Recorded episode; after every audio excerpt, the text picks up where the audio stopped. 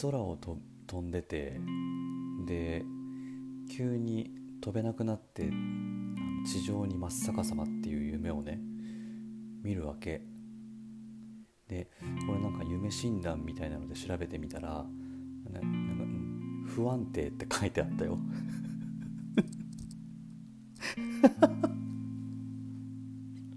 不安定って書いてあった。いや至ってメンタルも落ち着いてるんだけどね。いや夢診断しちゃうよね。朝起きてあの見た夢覚えてるうちに調べちゃうね。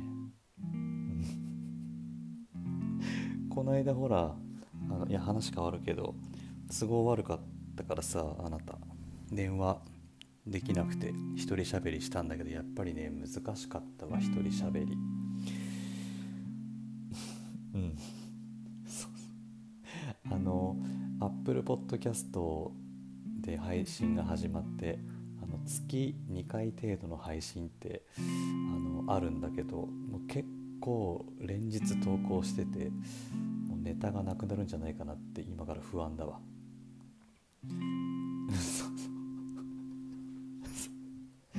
そうだからあなたの力が必要なのよ。うん。そうなの。いやありがとうございます今日も。おお優しいね。いやね今日はねどうして物が散らかっちゃうのかっていう話をしようと思ってます。はい。そう。そのその通り。あのうちはあの物がねそもそも少ないから、まあ、散らからないし、まあ、片付けも短時間で終わってねすぐに掃除に取り掛かることが、まあ、できてるんですよ。あの物をね多く持ってる時は片付けに時間がかかってたし探し物をするなんて日常茶飯事だったしね、まあ、幾度となく言ってるんですけど物のことを考えることであれ片付けなきゃこれ片付けなきゃあれどこやったっけそろそろメンテナンスしなきゃとかね、まあ、それ考えると脳内メモリーを費やしてしまってキャパオーバーで思考が停止する事態が多く発生してたわけ。でまあそんなストレスから解放されたかったから物を手放して散らからないための構造化を実践したわけよ。うん、で今日はね、まあ、その散らかる原因についてちょっと話をしようかなって思ってるんです。であのいろいろねはいはいあの試行錯誤した結果ですね生活動線上に収納されていないものが散らかりやすいっていうことがね原因の一つに挙げられるかなって結論に至ったんですよ。動線から逸脱した場所に収納しちゃうとわざわざそこまで行って収納しなくちゃならない面倒くささが出しっぱなしにつながっちゃってるんだなって思ったんだよね。で例えば仕事から帰ってきてカバンを床やテーブルあとソファーとかに置いちゃいがちでそれはあのそもそもカバンの住所が決まっていないっていうことが原因だったんだけれどもじゃあ住所を決めようと思ってね最初玄関にカバンを置いたりしてみたの。カバンを置く場所を作って。でもあの荷物の入れ替えとかさ明日の持ち物を準備するのにわざわざ玄関まで行ってカバンを取ってその作業をしなくちゃいけないからさなんだか無駄な動きが多いなって感じたわけ。一人でさあの帰宅を想定した動きをして考えてね。で結果リビングと玄関につながる通路の入り口の壁にフックを取り付けてそこに引っかかる収納そこに引っ掛けるっていう収納方法に落ち着いたっていう感じ。あそうそうそうそう。あそこあそこ引っかかってたでしょ。あれね無印良品の木製のフックなんだけどまあインテリアとしても馴染むわけ。まあいいやそれ置いといて。で帰宅したら、まあ、玄関入って「ただいま」って言って。で扉開けてリビングに入ってすぐにフックがあるからそこに引っ掛けておしまい。床に置いてしまうこともなくなったし明日の準備や荷物の入れ替えもそこにあるカバンをさっと取ってスムーズに準備できる。で行ってきますって行く時も玄関に通ずるその通路の壁に引っかかってるからさカバンがそこからパッと取って玄関に行けるっていうすごい動線がスムーズなんだよね。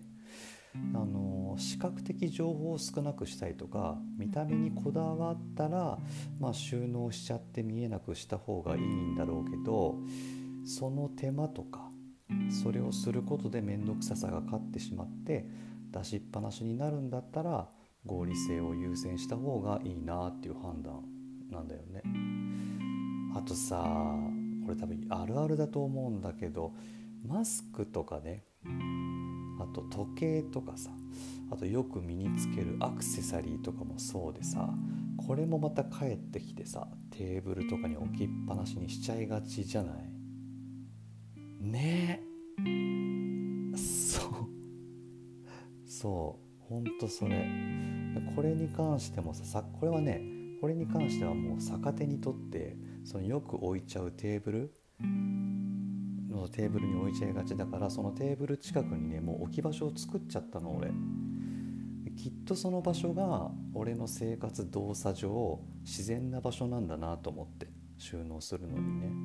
だわざわざ収納場所を設けてああそこに戻さなきゃなとかモヤモヤするくらいならそこを住所に決めてしまえばいいんだと割り切ったわ多分性格がまめな人とかはあえてちょっと離れた動線から少し逸脱した場所に収納場所を作っても多分苦じゃないと思うんだけど俺はねすごい苦なんだよね。ほんのもう何歩しか歩かないんだけどね。うん。確かにまあそこにない方が見栄えはすっきりするけれどそこにあることでストレスがなくなるならそっちの方が豊かな暮らしなんだろうなって思ったんだよでこれさあのごめんちょっといっぱい喋っちゃうけど今日も。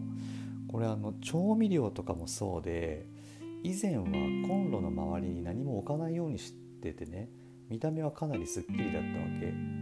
なんかショールームみたいだねとか言われるくらいほんと何も置いてなかったんだけどでもあの料理する時にわざわざよく使う調味料を出し入れするのってすごく容量悪いし、まあ、出しておけばさワンアクションで済むじゃない？それそうだよね。そりゃそうだよね。そうだよね。収納はさ見栄えじゃなくってやっぱりその機能を果たすことが大事だなと思う。それから見た目すっきりとか絶対に置かないとかそういうスタイルにはめ込もうとせずに自分の生活動作生活動線にマッチしているかっていうことを根本に構造した構造化した方がそれこそすっきり暮らすってことになるんだと思うんだよね。うん。うん。でまあもちろん、うん、出し入れする手間よりも見栄えを優先した方がストレスがたまらないって人は、まあ、それはそれでいいと思うよ。それがその人にマッチした暮らしだから。ミニマリストってあの物を手放すっていうイメージがあるけど、まあ、そうは言ってもさ物って暮らしを豊かにもしてくれるからさ上手な付き合い方ができるかどうかを知ってる人のことをミニマリストって言うんだと俺は思ってるんだよね。うん？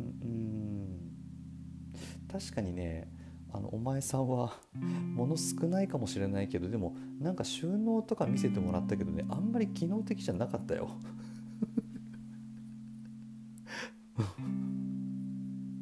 うん、だってなんか歯ブラシがさリビングにあったりとかさあどういうこと？ノートパソコンも玄関にあったりとか俺意味わかんなかったよ。少なけりゃいいってもんじゃない気がするんだけどな俺。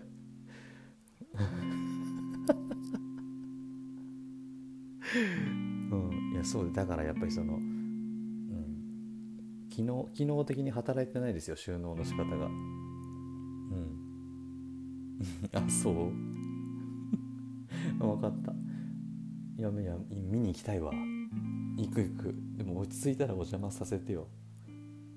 楽しみ。あそうだね。いや落ち着いたら本当うちにも来て。もう全然うちはねいつ来てもね全く散らかってないと思うよ。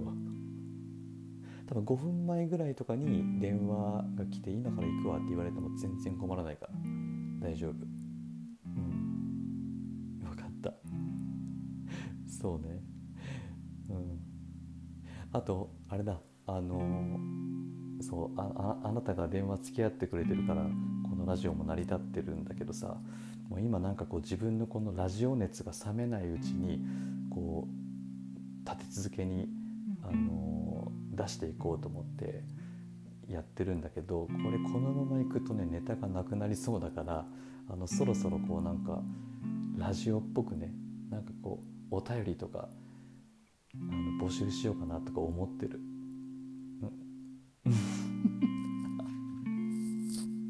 うん、でそれに答えられるかどうかも全くわからないけどね。そっちの方がでもなんかこうネタはできるかなと思って、うん、いやいいんじゃない？いや答えてよ。そしたらいいよ、うん、でもなんかこれ電話の声はさ聞こえないようになってるからさ。俺が代わりに伝えるよ。うん。分かった。はい。ありがとう。じゃあ今日はこの辺で。またね。